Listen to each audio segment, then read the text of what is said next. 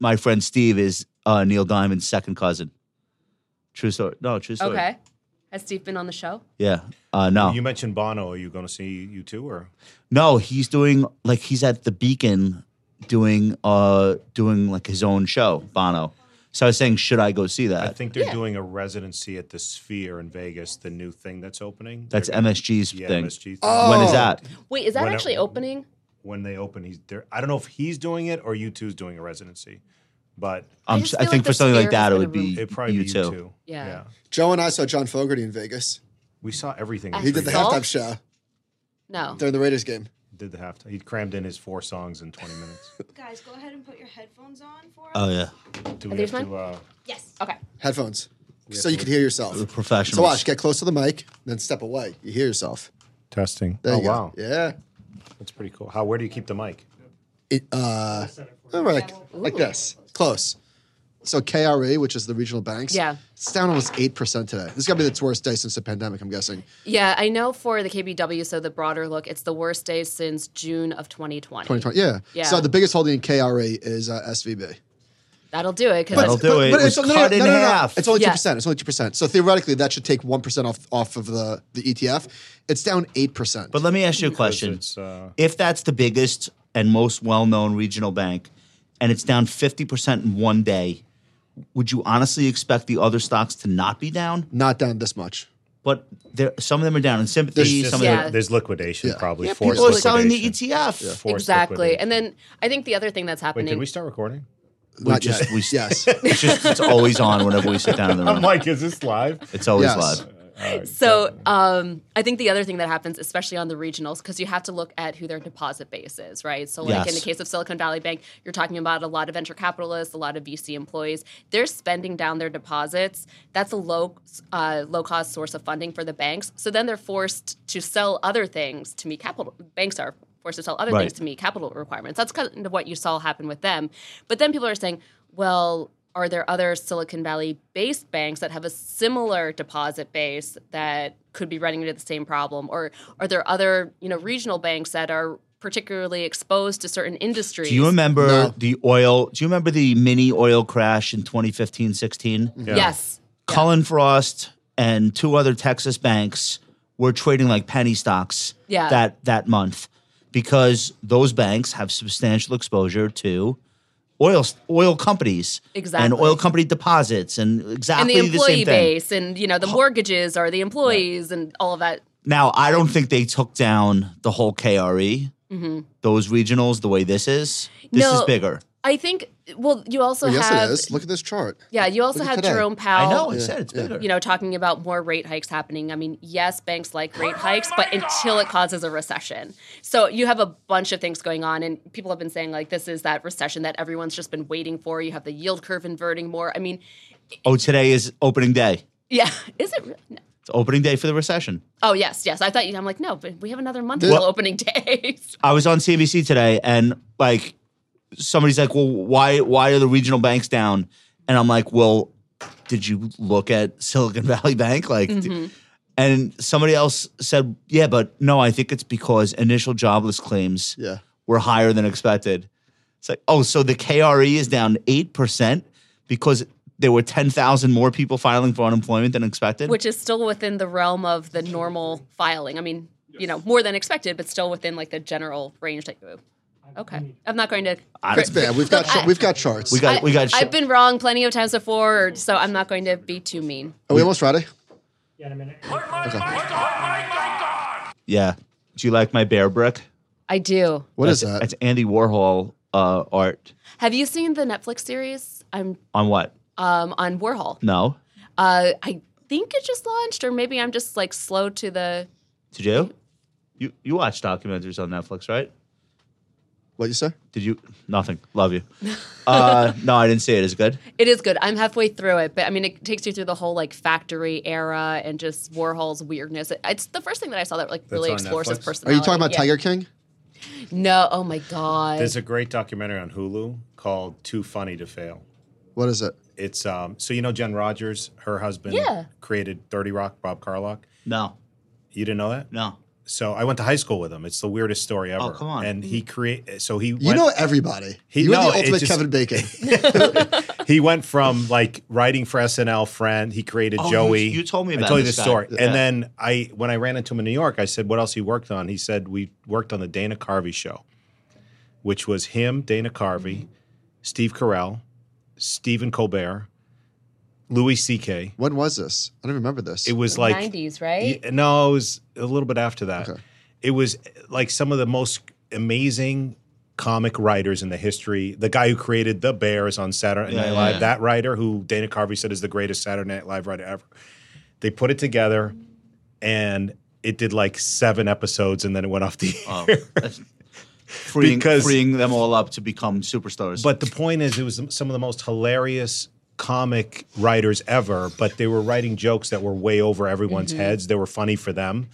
And they put this thing, and it was supposed to be the most amazing sitcom ever. And after seven episodes, they canceled it. So they did a Hulu documentary called Too Funny to Fail. Oh, I'd watch that. and it's like, it's just, I'm ex- definitely gonna watch that. it's actually pretty cool. It's pretty cool. And um, yeah, they all went on to become amazing superstars. Yeah, they, they did. They did okay. I'd watch. I'd watch that. Yeah. So it's pretty cool. All right, Compound and Friends. But I want to check out that one that you mentioned. guy's- Yeah. What's the name of it? These, these It guys might are just be dialed called in. Warhol. I Okay. mean, I'm sure I'll it- find just Google or not Google, but like you know, with- on Netflix search. Just No, look we don't. We say now. We say Bing. So no, Bing. no- Oh, right. Nicole broke the law today. We had a fire drill, Uh-huh. and she stood on a stool in front of the speaker that the fire marshal's voice comes out of, and muffled it with a pillow, because we had people talking to clients in here, and I, I said, love "This that. is Live on Portfolio Rescue. this is above." Oh, we were taping portfolio. Yeah, we Rescue. were live. Okay. This is above and beyond the Call of Duty. It's very that so- for something called portfolio rescue though, that's actually kind of a perfect like that on Animal Channel- background Animal Channel? sound to have like that. "Rrrr." Oh, have have the fire marshal in Yeah. the background. It's on Animal Planet. It's We on are- Animal Planet. No, just give me a Portfolio heads up when rescue. you're doing it, because it, it's like it's like shocks It's my not ear. predictable. It's Oh. not predictable. This is like amazing. I'm impressed with this It's, operation it's here. my it's a sh- it's an electric shock in my ear. It like fing hurts. What triggers it? Like Static electricity. yeah, you don't you don't get It's that. unpredictable. It's static electricity. this is an amazing setup, by the way. I applaud you guys. Why does that not affect me? because we share a headphone. They're connected. All right, good. I want to talk to the fucking manager right now. I'm fine with it. carry carry on. We good? Yeah, let's Yeah. go. Let's do it. Let's do it. What episode is it, John? It's episode 83. Uh oh.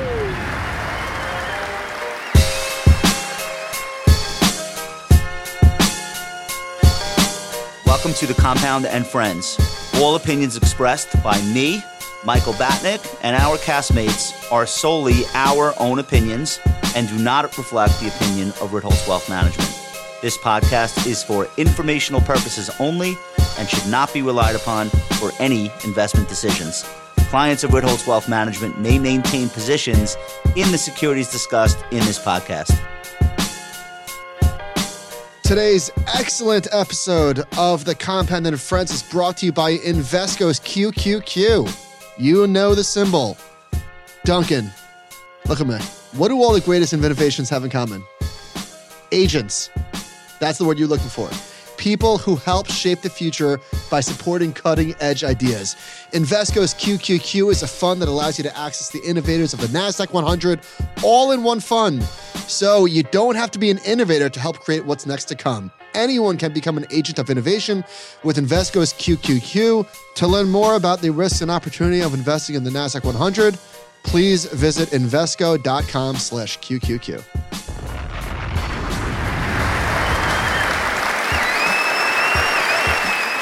The Compound and Friends is taped before a live studio audience. Yo, Of Duncan, John, the and whole, Nicole. The whole gang is here today. Nicole is here. John is here. Duncan's here.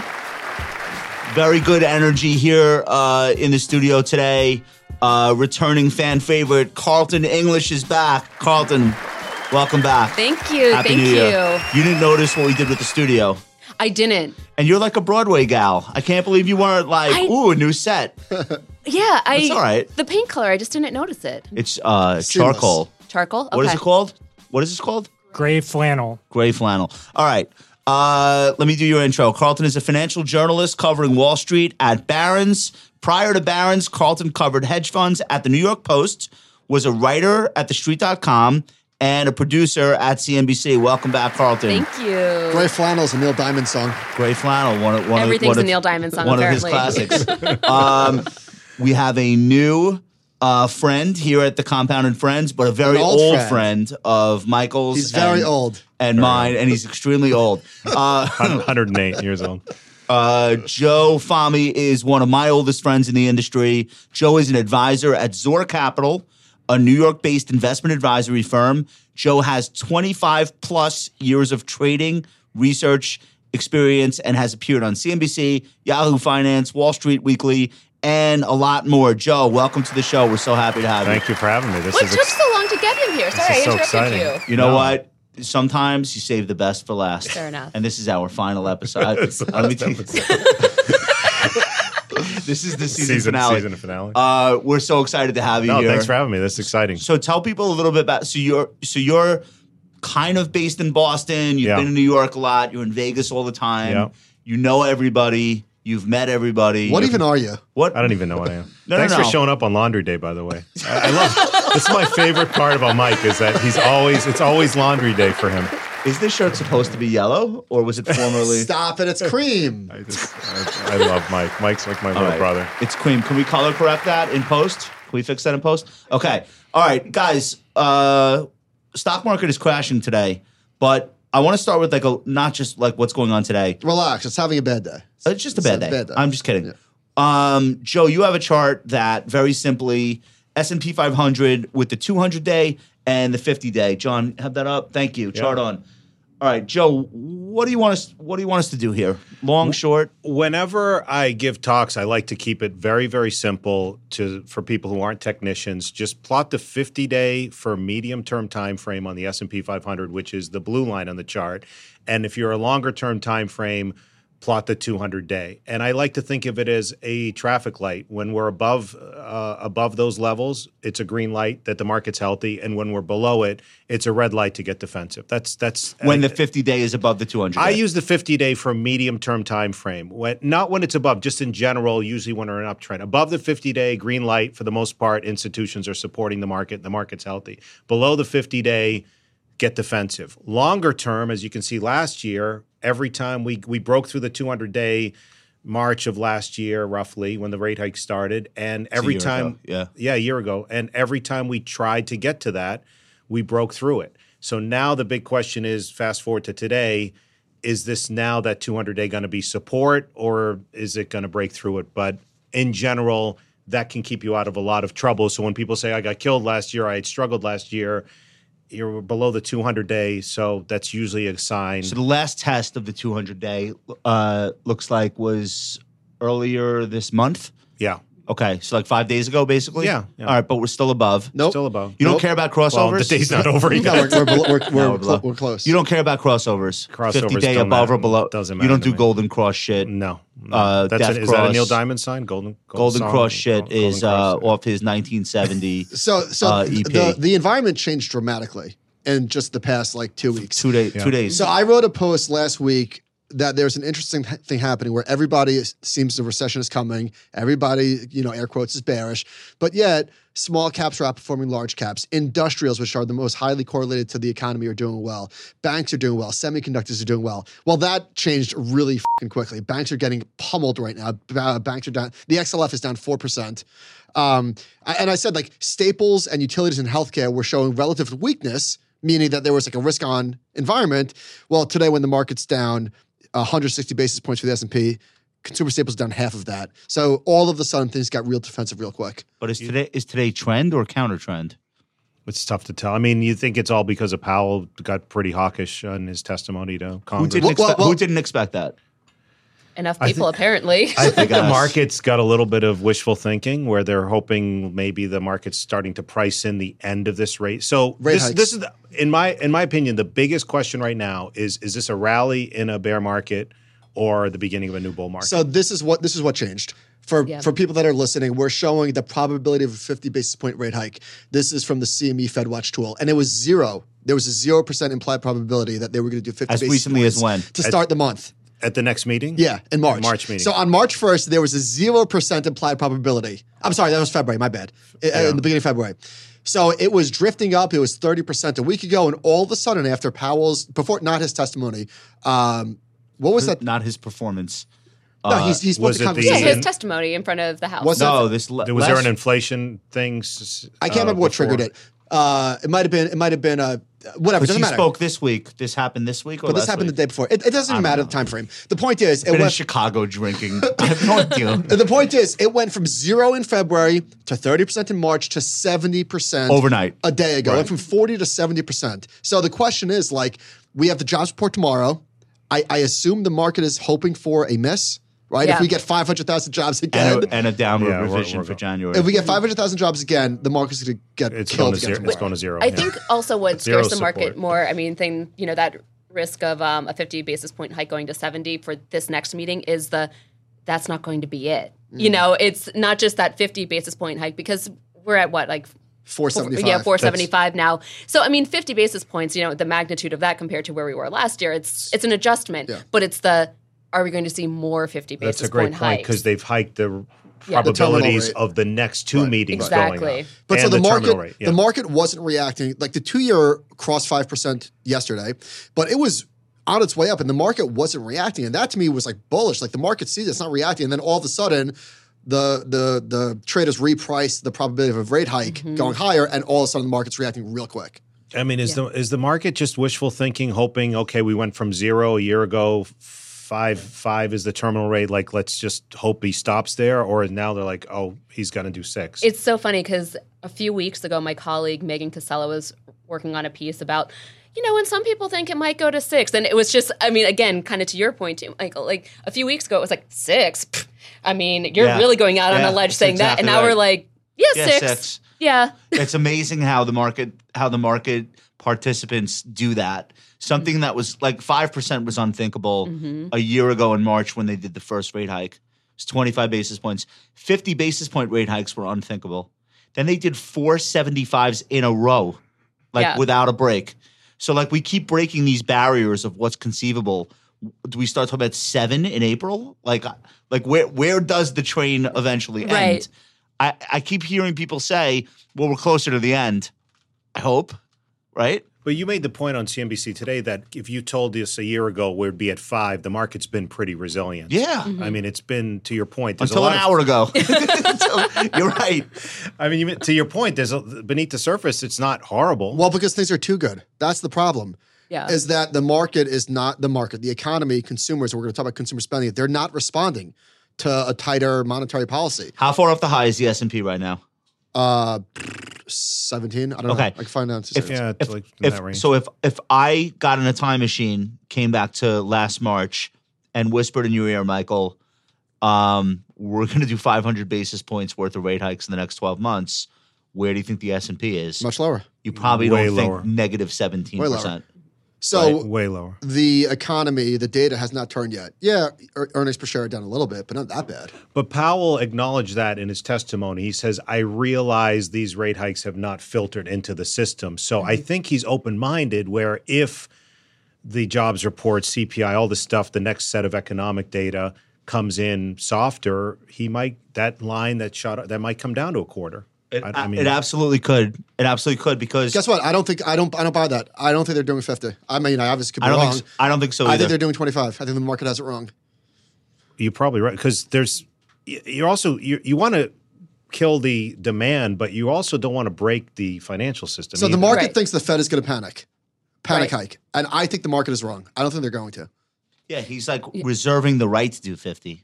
which Yeah, he wants to keep people on their toes. I mean, we've talked about this a lot where um, the Fed talks too much, maybe. Yeah. You know, like there was this whole thing where, you know, you used to try to guess what the Fed was doing based off of the size of like Greenspan's briefcase or, you know, Yeah. his like gait when he was walking his into lunch bu- order. Right, Exactly. So, you know, now like we get so much information from the Fed. I mean, the press conference afterward, it's where everyone's asking the same question over and over again. And we're getting too much where I think it, the Fed wants to still have that ability to surprise us. right. Uh, I think they I think they always will, but to your point, it would be pretty it would be a pretty powerful thing to hint at 50 and then do 25. It's almost like saying I'll do what what I want when I want, what I think I need to do, Yep. regardless of what you st- decide the price in. So the meeting Yeah. is when? Is it the 20? 23rd? So if they do 25 and not 50, th- what does the market do? I, I can't say until I see what comes out tomorrow morning with the jobs Yeah, tomorrow's the number. deadline. And then me we if also get there's- the inflation. Tell me if there's three more Silicon Valley banks out there, and I'll tell you know what I mean, right. Because this this could start taking it over. could be forced liquidation.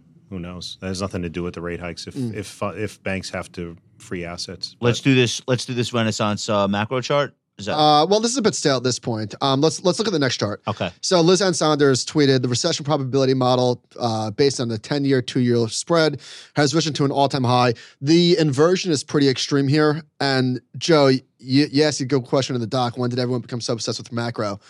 Um, f- th- we could go years on end with macro really being in the backdrop. Right now, it's all you need to know. Like all you need, if you got if you Mhm. got the infl- if you got the Fed fund story right, you won. Well, if you want to keep macro simple, the Marty Zweig's expression of "don't fight the Fed" is very simple. When they provided an accommodative environment after the pandemic, Buy the dips. don't fight the Fed. Right. Uh, insane amount of um, bond buying. They did more bond buying in six weeks after the pandemic than they did in nine years combined. More Treasury purchases in six weeks after the pandemic than from 09 to 2018 combined. So insane liquidity kept rates at zero, increased the balance sheet. Then December, January of December 2021 into January of last year, those three things they announced the opposite, which is raise rates, no more bond buying, and and reduce the balance Taper sheet. the balance sheet. So- right. So d- if you just kept it simple to that, then you don't want to fight the Fed on the way up and on the way So down. a year ago, I was saying that. I was saying if you're if you ever said don't fight the Fed on the way up, you should be saying don't fight the Fed when they go. It in works both reverse. ways, right. However, however, the reason why I've been singing a different tune lately is because the market is singing a different tune. It's not me projecting bullishness. I'm asking why has the market been so bullish besides the last two days?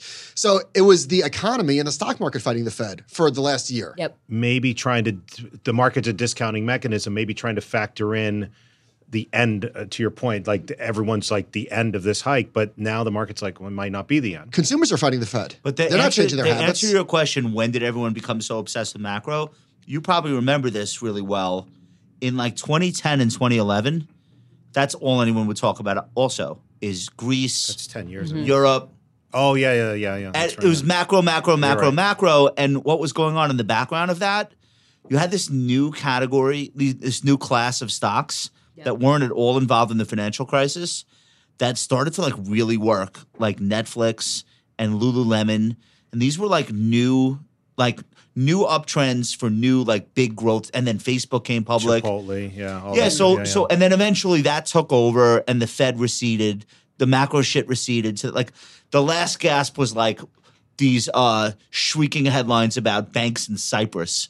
And finally traders were like, who gives a shit? Netflix is up 20% every month for the last 3 months. Why are we talking about Cyprus? That will happen again.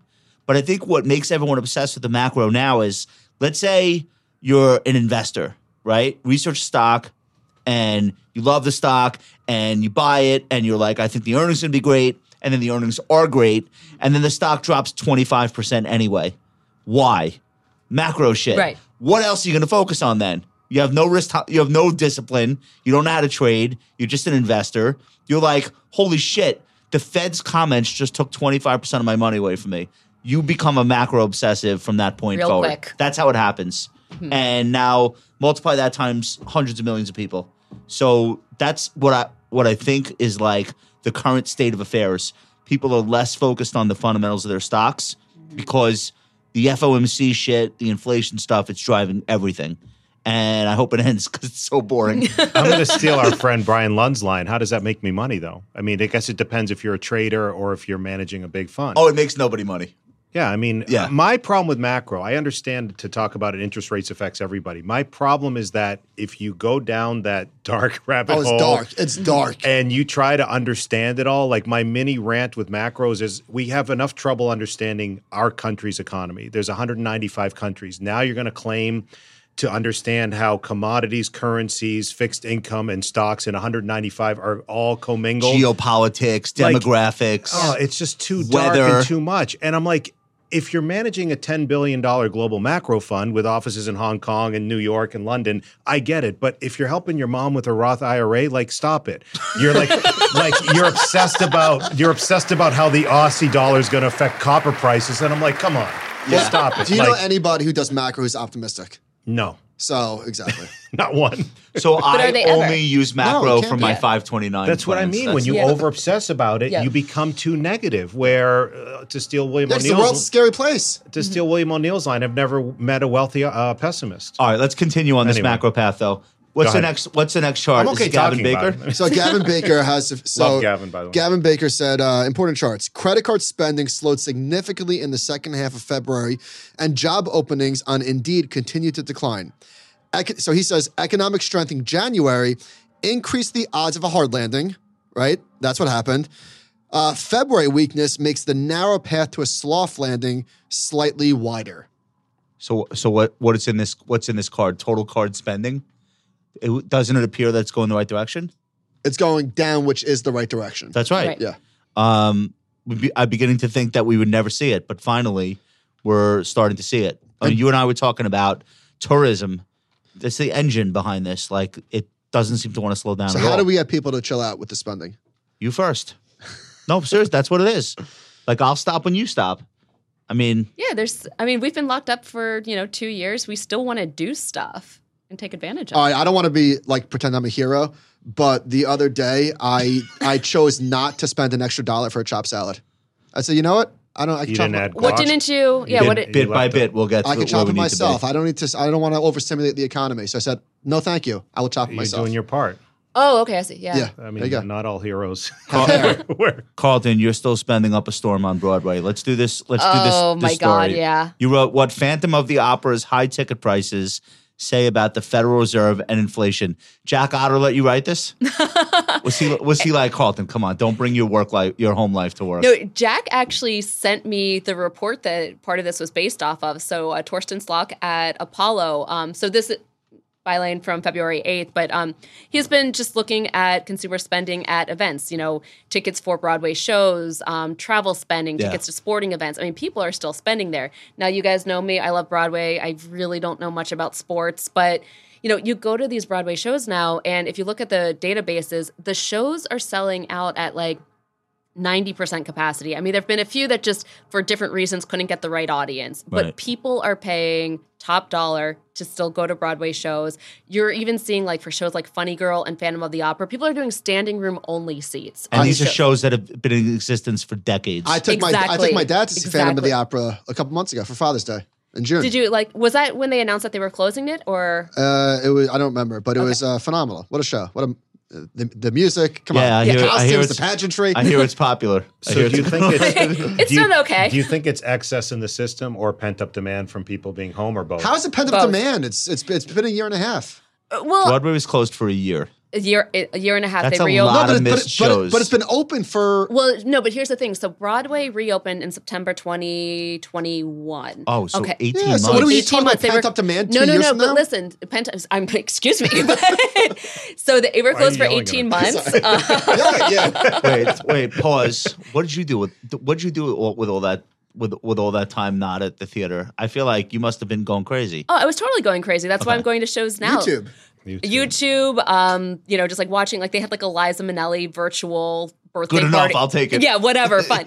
but the thing is, so they were closed for so long, but then you had Omicron hit, so that affected shows until say what February 2022. That's when everyone got it too. Yeah, everyone got it. People were nervous. Shows had to shut down because the casts were getting it. You also didn't have a lot of domestic travel happening then. Now international travel is starting to come back to New York. Like international travel accounts for I think like 15 to 20% of Broadway show and attendance. they're pent up too, right? They're pent up too. Right. So I mean like us New Yorkers that, you know, we can walk by the ticket booth and be like, yeah, whatever, I'll see Phantom, I'll see this. But, you know, for people feeling comfortable traveling and coming into New York, whether from other parts of the country or from, you know, international travel.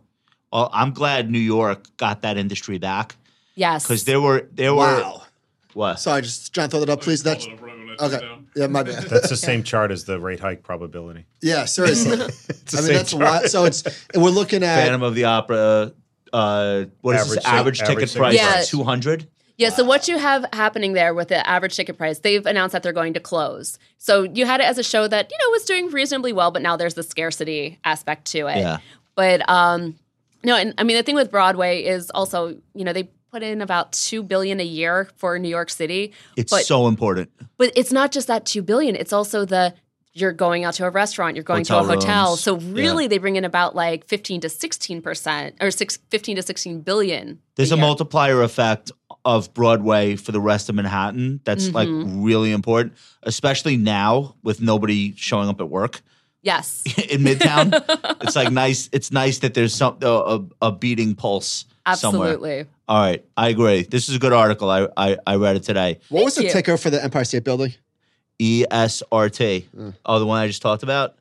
You, you know, there's a REIT. It's the Empire State Building. It's out. Yeah. It's outperforming today.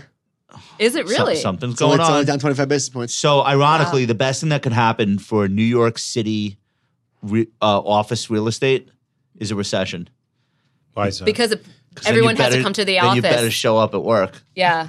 Oh, but okay. like, there's not gonna be any of this work from home stuff. Joe Yeah. works in his for- pajamas. He didn't get it. uh, yeah. Like Okay. people around here, half of them are sitting home on Mondays and Fridays, basically. Yeah. Okay. Like almost everyone I know is is is at home at least two days a week. Yeah. I mean, I'm, I'm the same. And I mean, I'm amazed. You don't do that when your company says, "Hey, we're laying off twenty percent of our show up workforce." at work. You're FaceTime, at work. Makes FaceTime, sense. FaceTime. Makes yeah. sense. Uh, ESRT. I submitted on uh, on one of our shows earlier this week. It's the Empire State Building, basically, and then they own a few other properties.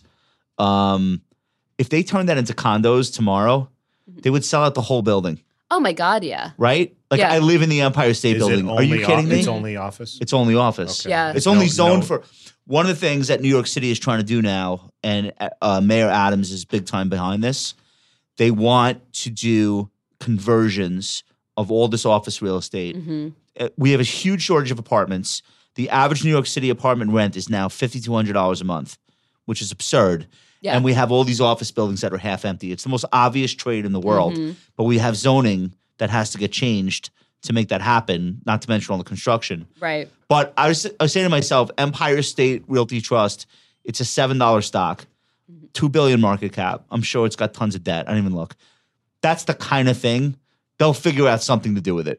Oh, yeah. Totally. No, I think you're right. I mean, it would, condos would just be perfect. It's a one of a kind asset worldwide. You cannot Uh, build people- another one. Yeah, they'd pay a premium to live there. You cannot you cannot replicate. and you still make money on Empire the State. tourism as well. So I I feel like there's going to be worse headlines for office real estate Mm-hmm. this summer. But I'm like, that's the one I'm watching. All right. So are, are the are the bad headlines? Speaking of behind us with regard to tech layoffs, Connor Sen tweeted after the big spike in January, tech layoffs fell significantly in February. My premise is the big the big headcount right sizing is over, and a pickup in layoffs from here would signal more of a macro issue.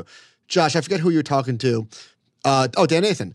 Companies got the playbook right on what Wall Street wants. Like there was, there's been a, a, a massive spike in layoffs.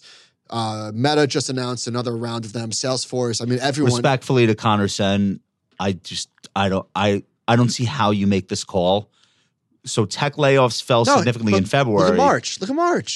Yeah, I mean, I know it's early. I know it's only ten days in. I think layoffs beget layoffs, and they come in waves. And there's a pause at some point, but like you you just overall there's going to be less demand for this type of worker, like throughout all of corporate America, not just tech. But tech is still like it's still probably two x the number of employees than they've ever had before Yeah. on a headcount to revenue ratio or whatever.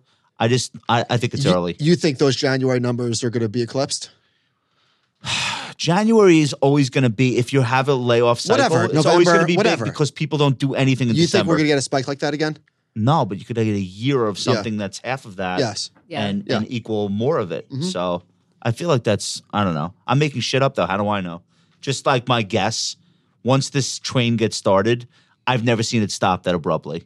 right. So, and I've lived through a few of these Dude, cycles. yeah, there's so many things And we've never seen. this- Also, this you've cycle. had activists go in after some of these large tech companies that Yeah. were thought to be impenetrable. And I mean, activist investors, they love cost cutting. What does that mean? Layoffs. So, you know, big companies, even if they don't have an activist in them, to avoid getting one, they're going to Yeah. have to justify their That's cost. a And good by the point. way- it's a good point. And by the way, it works. Yeah. Stocks go up. Ex- I, I've always hated seeing that. I mean, Yeah. you can understand why, oh, they're cutting costs, but I mean, just as a human being, sucks. it's just, Yeah. Well, Uh-huh. it's three thirty. All right, as we're recording, it's three thirty Eastern. We're about to we're about to hear we're about to hear from Oracle and DocuSign. Could hear layoffs from both. I mean, they've Mm-hmm. they there's or, like that's the thing that makes the stock prices go up this year. That's Yep. the hot thing now. yeah, It's we're like getting it efficiency. control over spending. And also, I mean, they acquired so many employees during the pandemic. I mean, they got very excited on that side. I mean, many of these companies, I can't speak specifically to Oracle or DocuSign, but you know, double their workforce during the pandemic when they probably didn't really need to. These are people that attend meetings for like all day. They don't Yeah. even work. The clipboard people, like Yeah. they're just like walking around, just constantly, you know, How do I get that? How do I get that job? The uh, the VIX is having its first like big green bar day in a while. So it's not. I mean, it's not that high. It's like 22, 23, but big green candle for the first time in a while. How do you feel about big green candles in the VIX? I don't look at the VIX. I, Really? I, I honestly don't look at the VIX. 25 years of doing this, I've probably looked at the VIX five times, and people hate me when I say that, but I don't pay attention. Well, to you don't. You don't. You you watch the market very closely. yeah, If you just watch the market, you know what the VIX is doing. Like it Correct. doesn't do anything for you. You That's could a look great- at your stocks and know yeah, what my the stocks stocks. tell me. Yeah, yeah, yeah. Okay. Um, what's this? Uh, earnings down, no recession, equities higher. This seems like sort of a, a moot point at this point, given like Throw it up. what's happening in the market today. But let's just zoom out. Uh, this idea that we're going to have earnings come down, uh, but avoid a recession with the stocks higher, which sounds like a, a cocktail that you can you can never like Right. concoct. It's happened. It's happened Look actually. at this. It's actually happened a 19 bunch. 1998, 1986, 2016. Is that 1916 So or 2016? was an earnings recession, Earnings recession, without yeah. an economic recession. Ninety- so are they saying 93? we could have that again? Yeah, uh, just the fact that it's possible.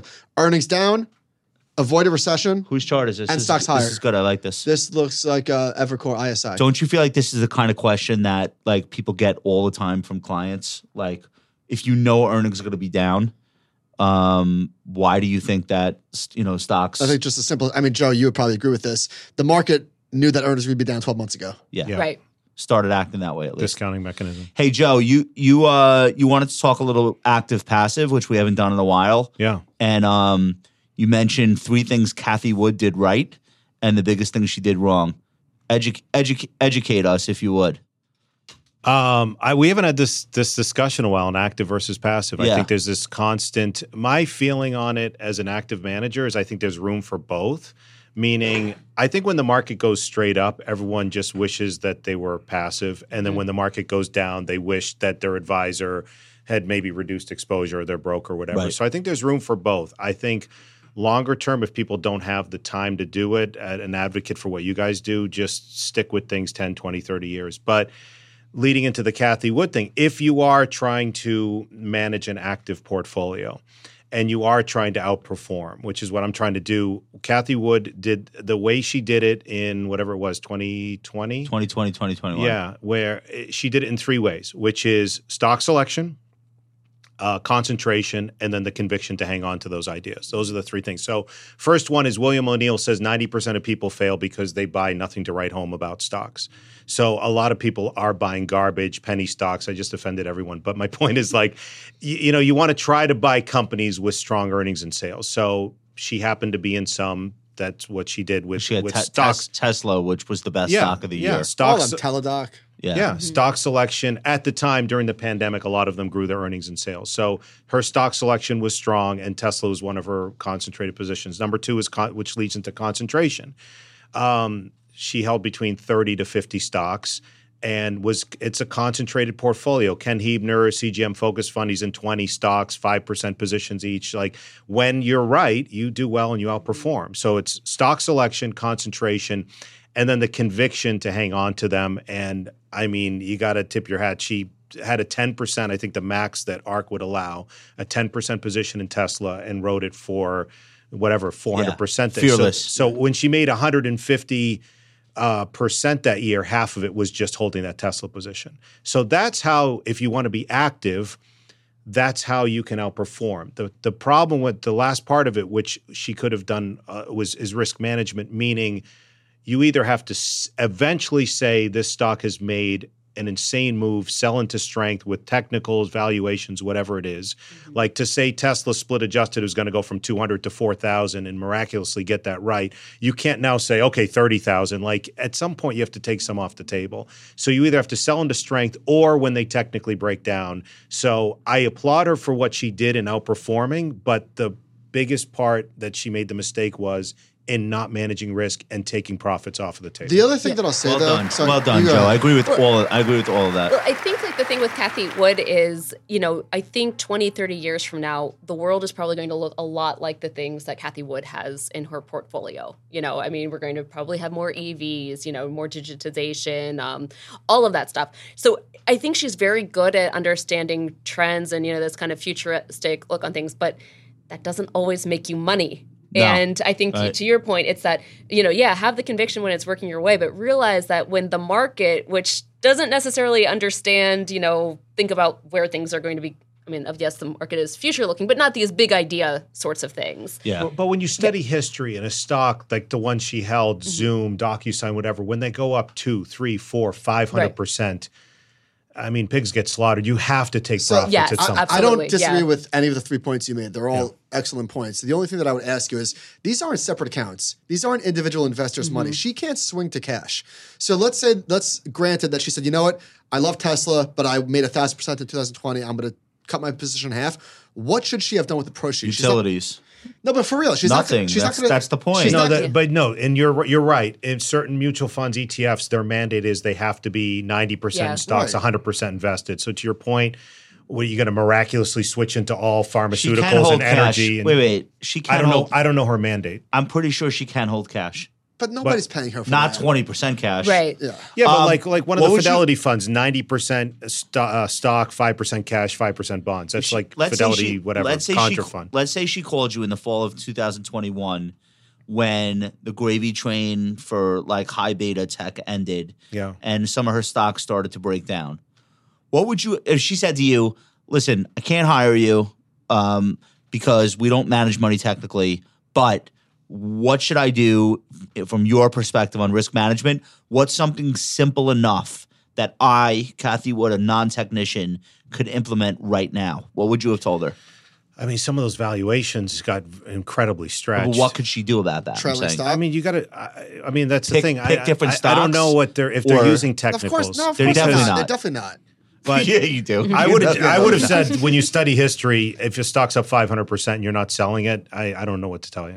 I mean, So that's- is it? Is it? Is she it? did say she sold some stuff. She along sold the way. some, but she rolled too much of it down. I mean, so really quick, Ken Hebner in 2007, CGM Focus Fund, one of my favorite managers, he did the exact same thing. It just there wasn't social media and everyone. He was up 80% when the when the S and P was up crushing it, three and a half crushing it Yeah. because at the time when oil went from 50 to 150 he owned all the potash mosaic fertilizer oil service steel Yeah, yeah. copper Nat gas. aluminum all that stuff Yeah, yeah. and he did 80% he's on the cover of forbes or fortune as in, uh, investor of the year manager of the Manager year. of the year. Yeah, yeah. and then he went from 2 billion to 10 billion in assets and then had a 65% drawdown literally the identical story Yeah. and i'm not picking on kathy i'm not picking on but at some point all of those stocks went up 3 4 5 800% you have to i don't know what you switch into but you have to n- realize they're But do- not going up I guess forever. what I'm asking you is, do you tell her, okay, here's what I would do if I were you? I know you love these stocks. I know you love their future, their outlook 10 years out, but just do me a favor. Uh, use a trailing 50 day moving average, look at it on a weekly basis, a close below, just cut your position in half. yeah Like something like going that. back to what i said in the beginning if you just used the 50 day or 200 day she would have saved at least half of her losses But then the, to Michael's that- point though, what are you what Right. selling out of those stocks? She's not buying uh Smucker. She's not buying Clorox. true. like she's not going to do I that mean, trade. she's a growth manager in high beta names and high valuation Sometimes you just got names. to let a player play. You i mean know what I'm I- saying, Carl? I- Let's let's all right. Let's talk about let's talk about the banks. Are there any left? so all right, the XLF. How much did XLF down on the day? It's a big. It's a big drop. It's really bad. Uh, let's see. Sorry, I'm, I'm on a 15 minute chart. My bad. Let me let me are you, on, adjust. del- are you on delayed quotes Stop. on, down he's four. on Yahoo Finance. it's like down. they, It's down four. uh, four is not terrible. What's the regional bank E ETF? Down eight. That's Yeah. That's gross. All right, let me set th- let me set this up. First of all, put this chart up. S- This is SVB Financial Group, uh, so other, otherwise known as Silicon Valley Bank, but they own other Speaking businesses. of the Empire State Building. and by the way, before we say a single word about any of this stuff, like none of us take any pleasure No. in falling stock prices for any company. These companies have employees. They have people whose families are counting on the income that they make working at these firms. So like we might like crack a joke here or there, but like this is obviously not funny for the people who are invested or or work at these banks. That being said, holy shit. Yeah. Guess what? This is stale, by the way. It's it's $110 right now. It's worse. It's $110. Yeah, it's been cut in half today. It's Okay. down. It's down sixty percent. so Silicon Valley Bank was seven hundred dollars a share, and it's a hundred what? ten. okay, this stock is down approximately 80 some odd percent from its high, 50% Mm-hmm. on the day. Um, I've almost, I would say I've never seen anything like this, but I have, but it was 13 years ago or fif- 15 years ago. Yeah, Um, this is one of the worst financial days I can remember. absolutely. I mean, and when you look at the bank indices, we're looking at a day that's on par with the onset of the pandemic. Well, not the onset, but you know, kind of June 2020. But Yeah, they're right there now. Yeah. So when you look at Silicon Valley Bank, and I will say this, I'll I'll admit this is a bank I wrote positively about about two years ago. Their client base. I was going to ask you about that. Were Stay- you really? Stay the course? No, I'm just kidding. I'm just kidding. I'm just kidding. Go on. But um, client base, it's in the name, Silicon Valley oriented. They're a banker to venture capitalists and startups. And with rates rising, you know, that's not a great business. Well, to- let's tell people. Let's tell people what prompted today.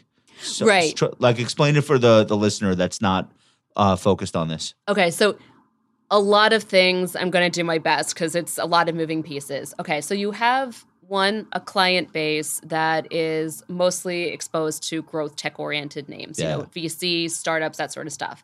You have them burning through cash, so you have your deposits going down. Yeah. Now, but- IPOs. Exactly. exactly. right. So you have that happening. Now banks look to deposits as a low-cost source of funding. So then you also have okay, well that low-cost source of funding is drying up. Well, now we have to go to our securities portfolio, which is a mix of stocks and bonds, mostly bonds.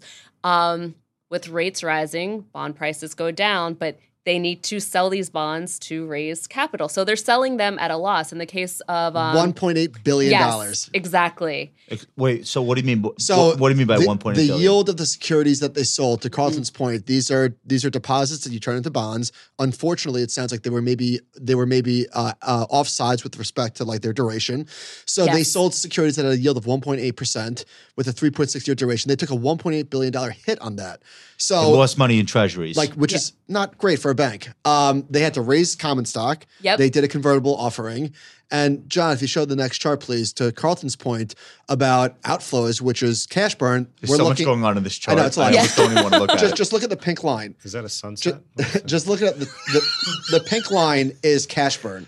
So the companies that bank with Silicon Valley Bank are startups, and they are hemorrhaging cash. And so you get the situation where you raise a lot of money, you dilute your existing equity shareholders, and the, the bank crashes. Give me that price it. chart. Give me that price chart again. you multiply that by several banks. Is that where there's some liquidation going on? Well, this was the biggest bank in the index. This is it's Oh, it that's was right. it was Well, so uh, a nine billion dollar market cap, but it was Yeah. like twenty So five billion. there, there it is. This is live. This is so you know what this is. This is live by the sword, die by the sword. Look at this ride higher from let's say t- middle of uh, let's say 2015 up until 2021. That's six years of rocket ship returns for a regional bank because they're just like collecting all of the the benefits of being the banker to the biggest startups, Exactly. the hottest companies. Does right? crypto play any part? Well, in I this? was about to say. So, so all right, They're before we cr- get to the crypto, adjacent from so, what I'm told. so it had a market cap of forty-five billion dollars at the peak in November two thousand twenty-one. For how much? Forty-five. Oh, I just said 25, It's- 45. It's now six. So not only Holy it's like shit. today feels different because there's just f- forced liquidation. Um, so you've got you've got Sil- uh, Silvergate. This is which bank? Silicon Valley Bank. I Yeah, apologize. Silicon Valley. I'm getting this these confused. Okay, and then and then alongside this, or separate but I guess related, is you have Silvergate. Which is the largest bank to the crypto industry? All which, in on which- crypto. Which started out as a home launder, just a commercial bank Yep. uh, in San Francisco, went all in on crypto. The market cap peaked at six billion dollars. It's now under a hundred, and they're but well, it's going to I don't know, I don't know where it's going. They're liquidating. They're Right. liquidating, yeah. They're liquidating. There's three things that are remarkable to me about uh, Silvergate. First, almost the entire float was sold short, and the shorts were so right that there wasn't even really a chance of a squeeze. Right. Like the shorts just fing nailed this situation. And Absolutely. the situation was they're doing they're the bank of crypto, which means inevitably, if you're in that space, you're doing bu- business with people that you should not be doing business with, and the money is flighty. Well, and I think what's interesting too, and a few others have pointed this out, where in the case of Silvergate, I mean, crypto's the big story, right? You know, we've all seen what's happened to crypto prices. We, we can all be cynical with the blow ups that have happened elsewhere. But this is also just a traditional failure of risk management. It's a failure Yeah. of, you know, m- matching your assets to liability. I mean, it's just, it's the very basics of running a good bank just fell apart here. And I mean, yes, obviously the crypto takes the headline for it, but it's also a, the basics were missing. Matt Levine wrote about this today. The crypto companies that used Silvergate, that had deposits at Silvergate, were getting 0% interest. There was no interest that they were receiving. So all Silvergate had to do was literally park it in six month treasuries and they Yeah. could have earned a monster spread. What did they do? Not that. They they they engaged in, I don't want to say, re- listen, they weren't reckless, or, but they went out on the treasury, they went out on the curve and they did things that a bank, a properly run bank would not have done. Here's another Exactly. Mm-hmm. one the shorts are talking about now is Signature Bank. This is SBNY. This is this is I they're they're calling this crypto adjacent. They were one of the few banks to bank crypto companies, and they said at the end of last year, we've had enough. Yep. We're going to wind down that part of our bank. I guess not fast enough. And this thing is, do we have this? Oh, this is it. Uh, this thing is four times forward earnings. Does anyone believe those forward earnings? Um, this was a three hundred and fifty dollars stock that went to where is it now? Ninety two or something. Oh, here's the PE ratio. You want to be a contrarian? Ooh, Sub five, sub five uh, PE. Buy This reminds me Joe, of buy that. as much as you can. Is this not This look like the- reminds me of that phrase: just when you think things can't go higher, they do, and just when you think they can't go lower, they do. This, is Yeah. this one of the fir- worst falling knives you've ever seen? yeah, I wouldn't touch it. There's still a lot of market cap left here to evaporate. J.P. Morgan reiterated uh, uh, overweight on this thing today.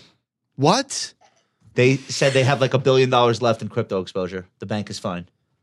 Well, good I'm for not saying it's true. I'm saying that's that was the argument, which if, well, credit to them. i- Instead of like downgrading a stock after it fell eighty five percent, I guess Right. they're why would my point is why wouldn't J.P. Morgan just buy it? yeah. Just buy it four times earnings. Jamie Dimon's You not could have trying to it. get into that business. Uh, there. Let it run out, and I mean, Wait. Oh, this knows? was this was not today. This was three days ago. This is this week though.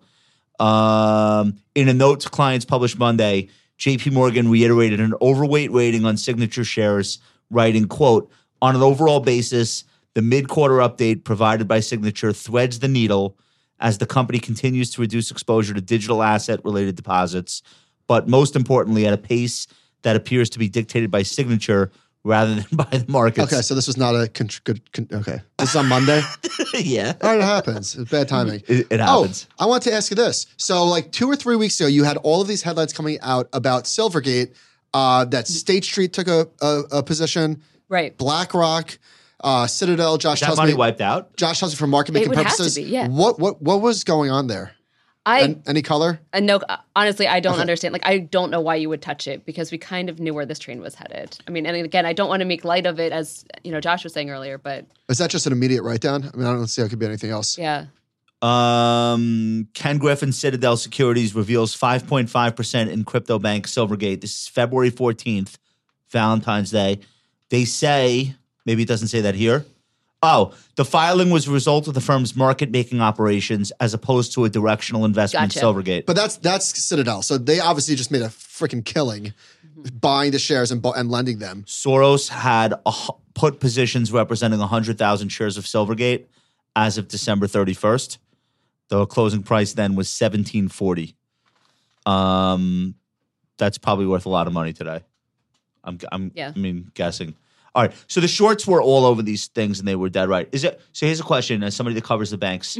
Are there others out there or these are the big ones that we just w- ran through? yeah. I mean, I think these are the big ones, um, and I want to be careful saying names of banks yeah, right yeah. now in this sort of situation. But where you would look for something like this to sputter out is look at other banks that have the heavy client exposure to San Francisco based banks, Is this a heavy client Exactly. exposure? Cupertino based banks. Joe, who's Yeah. your banker? All right, so I could run a screen of banks that are based in Northern California.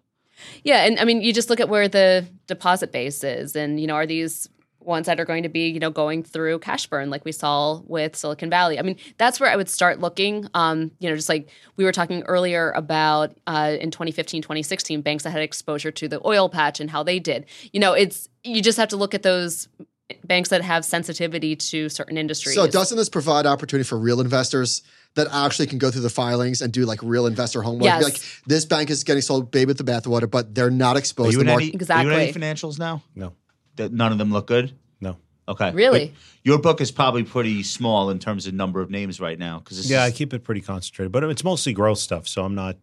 I, I don't trade in many financials. there's a big rebalance happening uh, this spring where a lot of the fintechs are going to move out of tech and into finance. yes. So financials are going to become a bigger part of the S and P. As a result, do you know the do you know what the percentage is going to be, or I don't know if it. I, I can't remember offhand, but I mean, I know it's like going to be names like PayPal going into it and some that's of going to those. be a bank now. yeah, It always should have been. exactly. Okay. I mean, I know that the banks would have wished that they'd be regulated like a bank. yeah. So- Right. well, I don't know. They have their own set of rules. Uh, no, nobody's quite sure for how much longer that could go on for. Um, one thing vaguely on this topic the US government transferred a billion dollars worth of confiscated Bitcoin into their own Coinbase wallets. Um, they're not long term holders. I f- like people are like a little spooked Yeah. that they're starting to dump all the crypto they got from uh, various hacks and other stuff Mm-hmm. that they've recovered. Did you read about this? No. No. Okay. I saw the article when you posted it, but I didn't. I didn't. I don't know. I don't know much about it. Um, I don't know anything about it at all. Um, but Bitcoin now twenty one thousand. Nope. 20,400. Go, going, uh, It's going down. All right, uh, Joe, what are you trading these days? Are you li- are you like at liberty to talk about the areas that you're involved in? Or You don't have to name tickers, but Yeah, Yeah. no, sectors. Yeah, I mean, s- I software, semis, biotech. Those are growth sectors that are hanging in there pretty good. Uh, those they're- have all had a big bounce year to date. yeah. Actually, It's let me like ask some, you like this. some of the semis that go into car parts. I mean, you know, for sensors and everything that's going on. Eh, There's, there's, even in a difficult economy, there are companies that are still growing. you actually combine fundamentals with technicals, He's a Correct. sque- yeah, he's a What- screen he's a screen guy. which which makes a lot of sense. Why don't you think so? You want to buy businesses that are growing their earnings per share because those are the biggest winners, Yep. and you want to make sure that they're going in the right direction. Correct. How come not? How come uh, that sounds like a novelty, which seems so obvious? I don't know. I mean, the market's hard enough. Why why not use everything in Mm-hmm. your arsenal to help your probabilities of success? That's all it is. So many people think it's black and white and it's not. There's a lot of gray area. So use everything you can. So they did the studies on the biggest winners throughout history and why does a stock or company go up? The stock goes up because they're growing their earnings and sales for the most part. That's why stuff stuff you goes used to up. give this awesome presentation at events like the hundred baggers throughout history. Like, Yeah. what are the biggest winners of all time have in common? yeah. What are some of those conclusions that that you you've drawn for people that Uh, at haven't least seen thirty percent earnings and sales growth at least. it annually? uh year over year annually yeah Yeah, yeah, um they tend to ipo in the last five years so the lesson there is don't be afraid of new companies Mm-hmm. um so like in the late 80s early 90s intel cisco microsoft dell those were monster winners they also ipo'd at a much lower valuation because Yeah. Mm-hmm. you couldn't get funding back then like you could now so earnings and sales growth newer companies um, they come from certain sectors mostly computer related medical uh, you know, uh, even re- Sectors even with high retail, profit margins. even yeah, even retail, retail restaurants and retail, retail clothing as well. Right. So like Panera Bread went public, split adjusted at like four dollars. They got taken out at three hundred and fifty, stuff like that.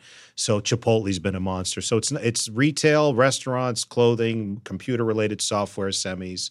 So, but you're also Medical, doing, medical. you're also doing risk management. So I think what you're trying to do, you're trying to find those companies, but then not be fully exposed to them the whole way up because a Correct. lot of them have huge drawdowns along the way. Yeah. Yeah. I just I use technicals to manage the risk because I'm a big fan of the institutions are controlling everything. So if I buy 10 shares, Carlton buys 10,000 shares, it's not going to matter. It's the big pension funds, mutual funds, hedge funds that are trading hundreds of thousands, if not millions When the of shares. technicals and the fundamentals disagree, is to answer Michael's question, why doesn't everyone just do that? Because there's going to come a juncture, always every stock, where the fundamentals look great and the stock price is tanking. Yeah. And when when the fundamentals and technicals disagree, you have to choose. Yeah. Which my, which which one am I listening to? Am I sticking to my guns because the CEO is awesome and the products are great, or the market's breaking down? I'm going to believe the market and maybe I'll buy it back later. That's why it's so hard, right? Yeah, it's you have to separate your ego from everything because there are companies I absolutely love and their technicals are garbage and I don't own them. There are companies that make no sense to me and the technicals are amazing. And Okay. like I'll give you an example. Like Zillow, I love the platform. I think Zillow is like the when you think I of, own the stock, so watch your mouth. when Go you ahead. think of housing, it's Anyway, like, it's garbage. It's like it's no, but it's like the Google. When you th- what's the first thing you do when you think of housing? Zillow. Yeah. And it's a platform. Why isn't this a monster company where you could literally combine financials, sell houses on there, make It's, it uh, an, the make, Fed. make it an amazing platform? And I've loved the company, but big difference between a company and a stock. Right. The stock did well years ago, but again, with interest rates, I get it, but I don't understand why this isn't worth more. But that's an example of I love a company, I don't own it because the technicals are garbage. So the technicals will so the technicals will win for you. yeah, So when those two things dis- disagree, you believe price. And Joe's humble. I try. Yeah. No, I but mean- you know what I mean. Like that's that's where you'll you'll Yeah. say, okay, the price is the price. Because tell me I'm- the story later. I'm trusting the big institutions have resources I don't have, teams of analysts that do all this stuff. I don't go meet with companies and all this stuff. And I will trust that if they are backing the stock where they're supposed to at a logical support level, that means they're believing in it over three, five, ten years. If they're not, I'm not going to get in their way.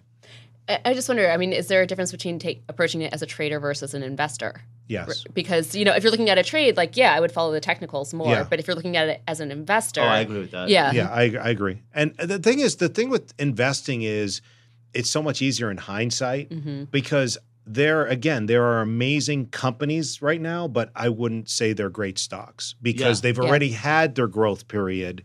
So I know I'm going to upset more people with saying, okay, Apple, Amazon, Google, amazing companies, but they've gone up so much. Are they going to triple from here? Probably not statistically, but are they going out of business? No. So the point is like, are you going to invest in them? And You that's know what has to happen there? The shareholder base has to turn over.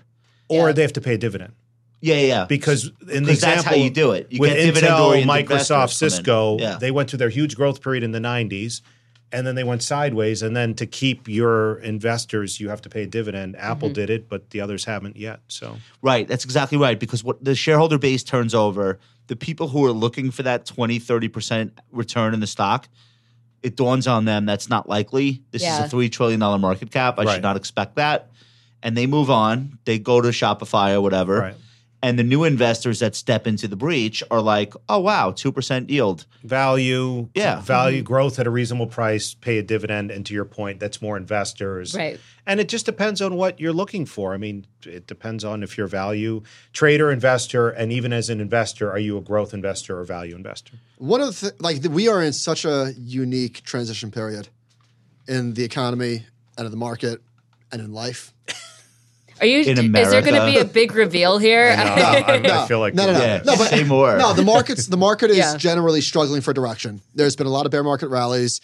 The the trends are flat, right? There is no trend in the market. It's up and it's down, it's up and it's down. And that is, I guess, not to be expected, not to be unexpected when you go from the Fed funds rate at zero up to 475 and who knows where it goes a year from now. Someone made a great point that almost like politics are now trans- translating over to the markets where everything's so binary. Like it's either has to be a bull market, new highs, Yeah. or new lows. Yeah. Where why I like agree. why is it so divisive? Like why can't we just be in a range for a while and Because cons- everyone's a passive investor now and they want that index up.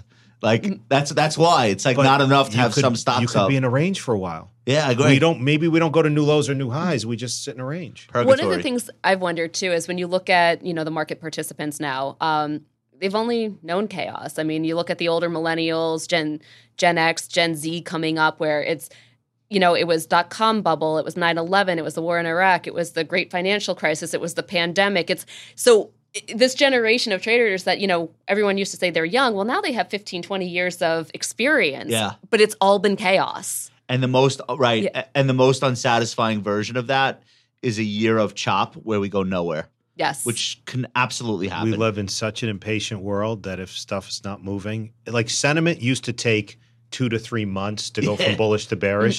Now it's two to three days. We had a swing last week that Dietrich wrote We- about. yeah, Ryan Dietrich said that the the bulls have never gone from a 52 week high, the AII, from a 52 week high to being outnumbered by Bears two to one in just a three week period. That had never happened before. I think part of the reason is technology, information's being disseminated literally in real time. Yep. On people's phones, where you used to get Yes. in the paper your mutual fund NAV at the end of the day, or like it would take time.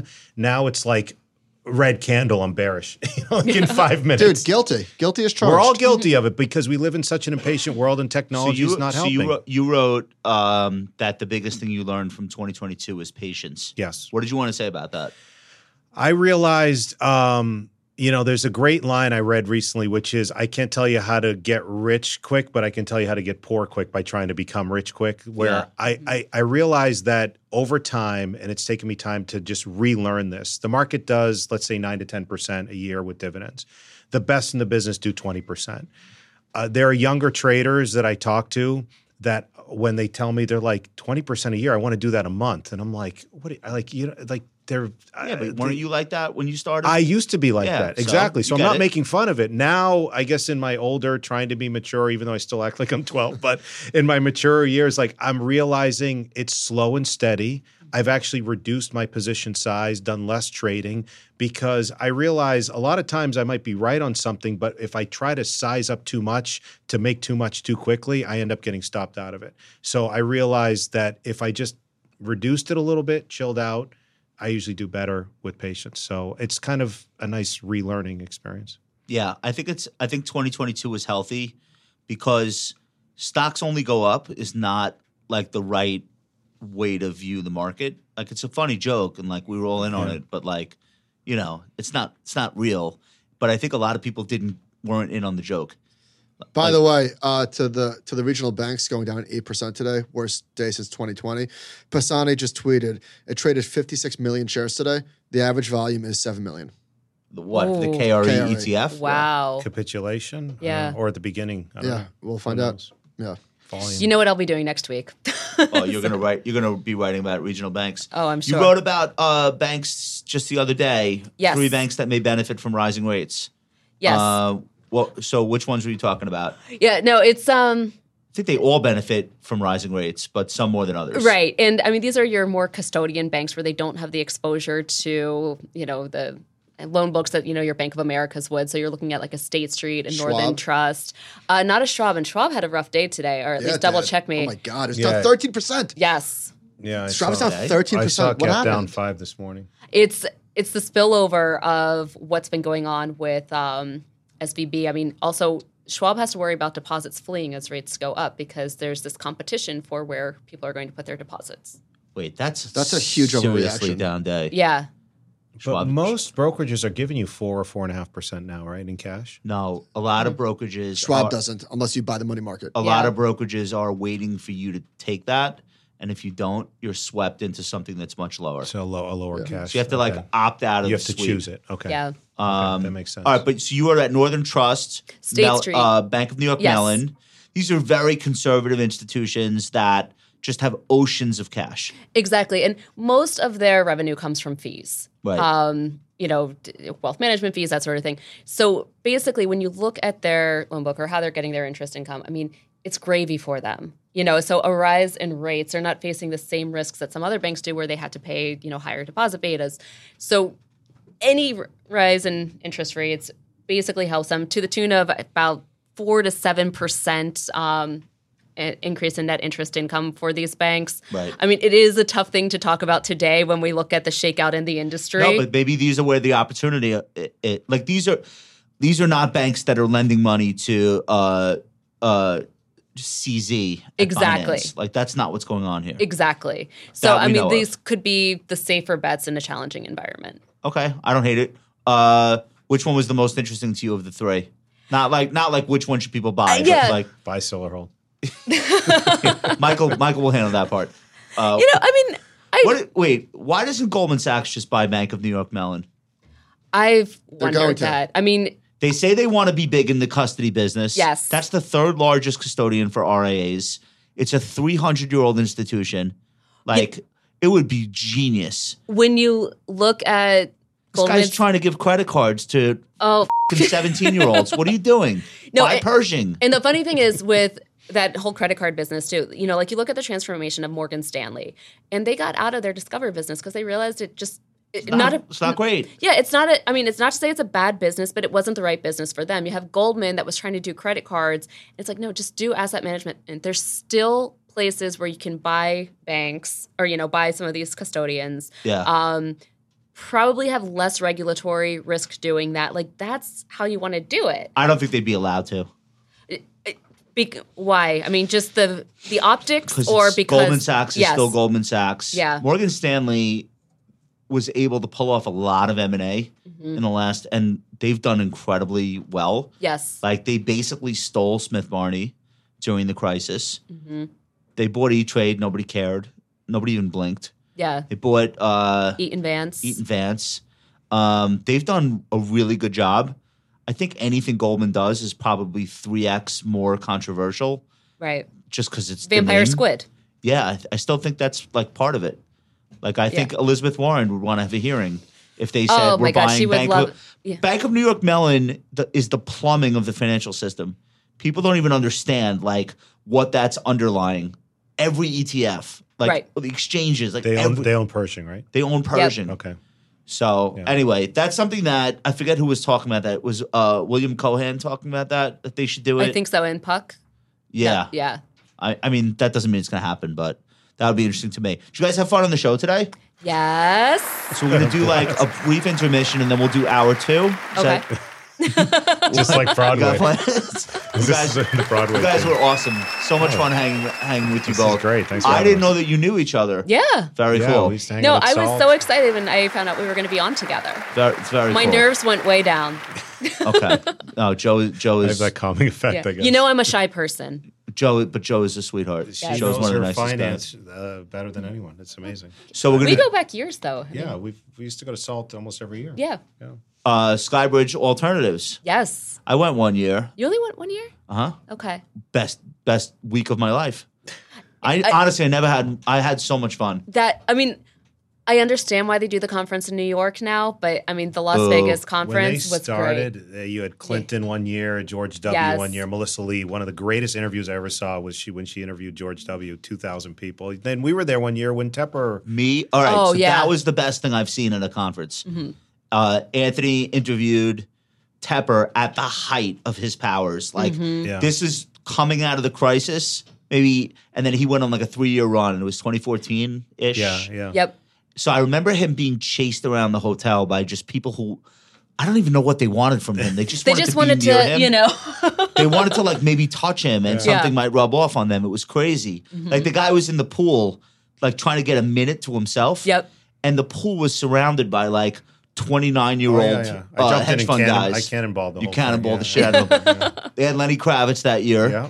Um, I, f- I forget what we did. I like we went They- to hide every night, partied amazing like animals. political speakers, Mm-hmm. top money managers, and great musical. It's it's a great conference. That was that was a lot of fun back in the Yeah. day. That's already nine years ago. Holy shit! my God. Um, here's what's great about you. I didn't have a hotel room. I was in LA with my brother. You're like, are you coming to Salt? I'm like, I don't know. I might do CNBC if I come. They'll put me on the air from there. You're like, all right, just come. I- I'll take care of you. I'm like, I don't know what that really means. Like, we go out to dinner. I get off the plane. You're there waiting for me at the airport. Hotel room comped. I'm like, holy cow, Joe knows Vegas. We end up going out every night, and you know every bouncer, every bartender, every wait. Oh, I've- It was I've- I've a incredible. secret life. Your no, your network there is crazy. How many years did you live there? I lived there about five years. Yeah. Okay, That's, so, uh, to everyone in the audience, if you're planning to be in Vegas, don't call me. DM uh, DM Blocked and Fami. reported. No, but it was just amazing to see somebody that I- connect. I- I- you're like Sinatra. I well, I don't sing that well, but yeah, I know I'm I'm lucky. I know some great people here in New York and Vegas and Florida, everywhere. So Well, it wouldn't have been the same. It wouldn't have been the same. downtown Uh, downtown Cairo, if you need anything. wouldn't have been the same adventure without you. All right, let's do favorites. Can I ask you a Broadway question? Always. What is shucked? I Is that don't. going to be cool or not? oh, man. See, I. It's not one that's on the top of my list, and It's, it's, not out yet. I, out this week. I think Previews or previews this week. I think. Okay, but this is something that's coming from the Midwest to New York. Yeah. That and- doesn't happen very often. No, in the premise, it, I've heard it described as kind of like Oklahoma meets like Book of Mormon, which could be fantastic or a disaster. Okay. Um, it's not on the top of my list. That's one where I mean, I normally don't trust reviews because I think some people are just mean spirited. Yeah. It's kind of one that I'm going to wait to hear some reviews. on. Top three Broadway shows you've ever seen. Yeah. What are the best ones? Ooh, okay. So I have a love affair with Les Mis. Um, I mean, that was like an obsession during my preteen years. Um, out now, like running now, Moulin Rouge is definitely a really fun night Really? out.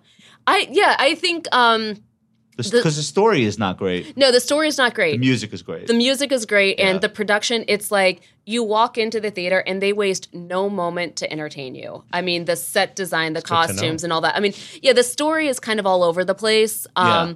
but you know, the performers, the it's just it's a sensory overload. Like I definitely think that's one we're seeing. And then for other, Avenue Q. Please say Avenue Q. I, I know the music. I never saw it. That's though. my shit. Yeah, no, I love the That's music. my favorite one I ever saw. But I've never seen. I never saw Is there it. one you went in with low expectations that blew you away that you just didn't think was going to be good? For or a is- musical, no.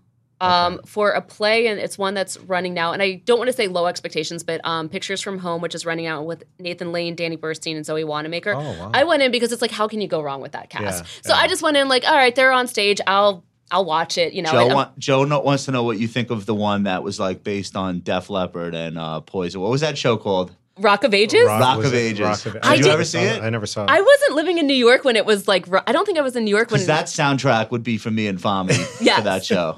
Yeah, no, that one I missed. But on Pictures from Home, that one was one I went just to see the, the performers. I am not a crier. I was sobbing in the theater. Like, I mean, it's just it's a From really the good story? from the story. Okay. yeah. I mean, it's it's a beautiful play, and it's just like, oh my god, I'm on the su- I'm like the girl crying on the subway. But any, anyone else who was at the play was also the You person. should crying take on the Robin to that. When was the last time you took Robin to a show? subway. Never. Yeah, when's the last time? So do that. It'll make her cry. No, wait. I've I've I love Broadway. Yeah. Uh, unironically, and she won't go with me. Really? Yeah. Hmm. Hmm. She won't go. Huh. Why? I don't know. She doesn't want this. Somebody has to we watch need like kids. a couch here now. Although I don't know if she won't go. I- If, if, She'll if- go I mean, with if I you. buy if I buy tickets, she- You buy tickets, she's in. But I've said it like a, a hundred times. Like, let's go see a show. She doesn't want to. All right, Carlton, while we're on the topic, what's your favorite for this week? Okay, so I just saw Dancin. Uh, that was earlier this month. It's a Bob Fosse show. I mean, it, it's in the title. It's just about Fosse choreography. I was there with one of my friends. Is that Ted Danson? No, no, Yes, Dancin, Ted- yes. jazz hands, the whole thing, Ted like the Danson. bowler hats. It's a biopic of Ted Danson. I mean, there's no story. It's think of it like you're watching maybe Yeah, about yeah. 20 music videos. I went there with my friend um, Mary Romano, and she and I both love shows. And normally, even if I like a show by two hours, I'm kind of like, okay, we can wrap this up. The show ended. I could have watched another hour. Oh, wow. It was just beautiful. okay. So that would be one of my Okay. favorites. TV show finally got on the Ted Lasso I see. train. And then this is the under the radar one. There's a show on Amazon called Harlem. It's about four single women. Um, it, I mean, I hate the Sex and the City comparisons, but just for shorthand, let's say the Sex and the City, com- you know, each is kind of like a caricature. But this show actually feels real. You know, Hmm. you actually believe that these women are friends and you actually believe that they have the jobs that they have and the dynamic between friendships and the humor and all of that. Okay. I, I love that show. We'll check we'll check that out. Uh, Joe, what do you got for us? I don't watch TV. Attaboy. My favorite shows would probably be Animal Spirits, uh, Compound and Oh, Friends. Uh. look at this guy. and you love to read Barons. And I read Barron's Big and Barron's only reader. her articles. Yeah. All right, we appreciate it. Michael, what do you got? Packy wrote a post called Internet Computers, the Third Browser War, and the Fight to Bring the Operating System to the Cloud. This was amazing. It was 12,000 words. I literally, I don't know how he does this. I read it on the airplane. Uh, there's a new browser uh, by the browser Twelve company. thousand words is a book. It's a book. Yeah. Yeah. I mean, Okay. it's it's uh, it's called it's called Arc, and I downloaded it. I have not played around with it yet, but early indications are it looks pretty sweet. So I highly recommend checking that out. It's like the history of Netscape and Mosaic and and and Windows and incredible. All right, I'll, I'll get I'll get to that. That's that's gonna be like a Sunday afternoon It's like a summer read. if it's raining. Yeah. Yeah. There's gotta be a lot of conditions have to be right. but I love Packy. Shouts to Packy. Um Oh wait, one more thing. go. Chicago. I think it's my favorite city in the country, like even including New York. It was sort of a bummer. It was sort of a bummer walking down Park Avenue today. Like I just Really? I love Chicago. I've never been to Chicago. I've been through the airport, but I've Stop. never. I've So it- never. it- Really? You gotta go. I know. it, it- it's it's it's not as big as Manhattan, but it might as well be. Yeah. And the population density is about one one hundredth, so you can go entire blocks without passing a zombie. Can't you like, get Barron's I to just send can't you find there? a- I can't There's find a gotta be something steakhouse for in you to write Chicago. about. That's There's the only tons of problem. like Morningstar has a conference there, right? yeah. yeah. It's such Go to a great Morningstar. city. There Great we go. city. Michael and I wandered around yesterday. My Uh, legs the- are sore.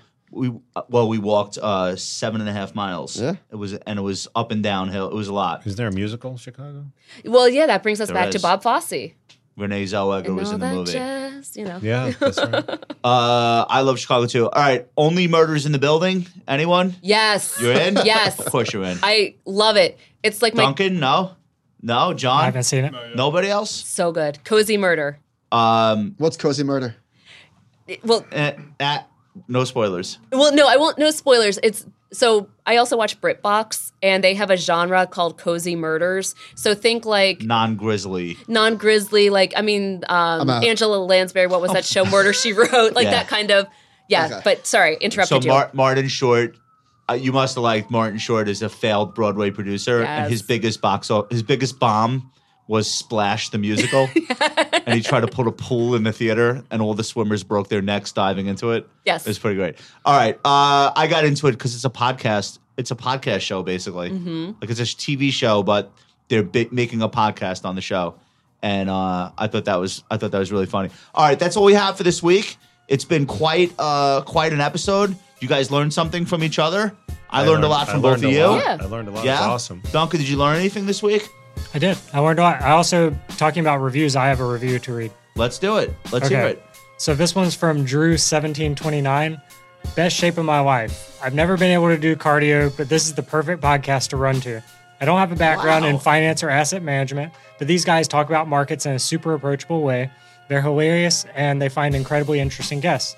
The pace of the conversation is a perfect match for my cadence, and because of the cold open, their theme music, which is sick, always drops right as I get to the park. There are literally mornings where it's zero to 10 degrees out, and I think there's no way I'm going outside until I remember I get to listen to a new episode. That's if so you're nice. looking to learn about markets and investing or get in better shape, I can't recommend this podcast highly. I enough. love this kid. Have Nicole send him a T-shirt for sure. That's Okay. that's Wow. killer. That's a killer. Can we find him? Can we track this guy down? Uh, probably not. They'll have to reach out to us. All right, don't ruin it for everyone. Hey, Drew, send us an email. All right, guys, thank you so much for listening. We appreciate it.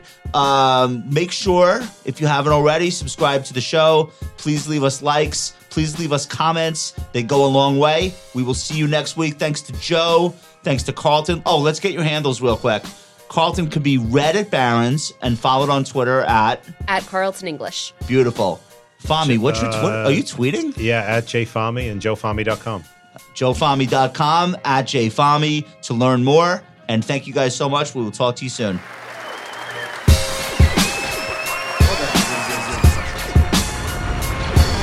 right. You guys feel warmed up? You ready to do this for real?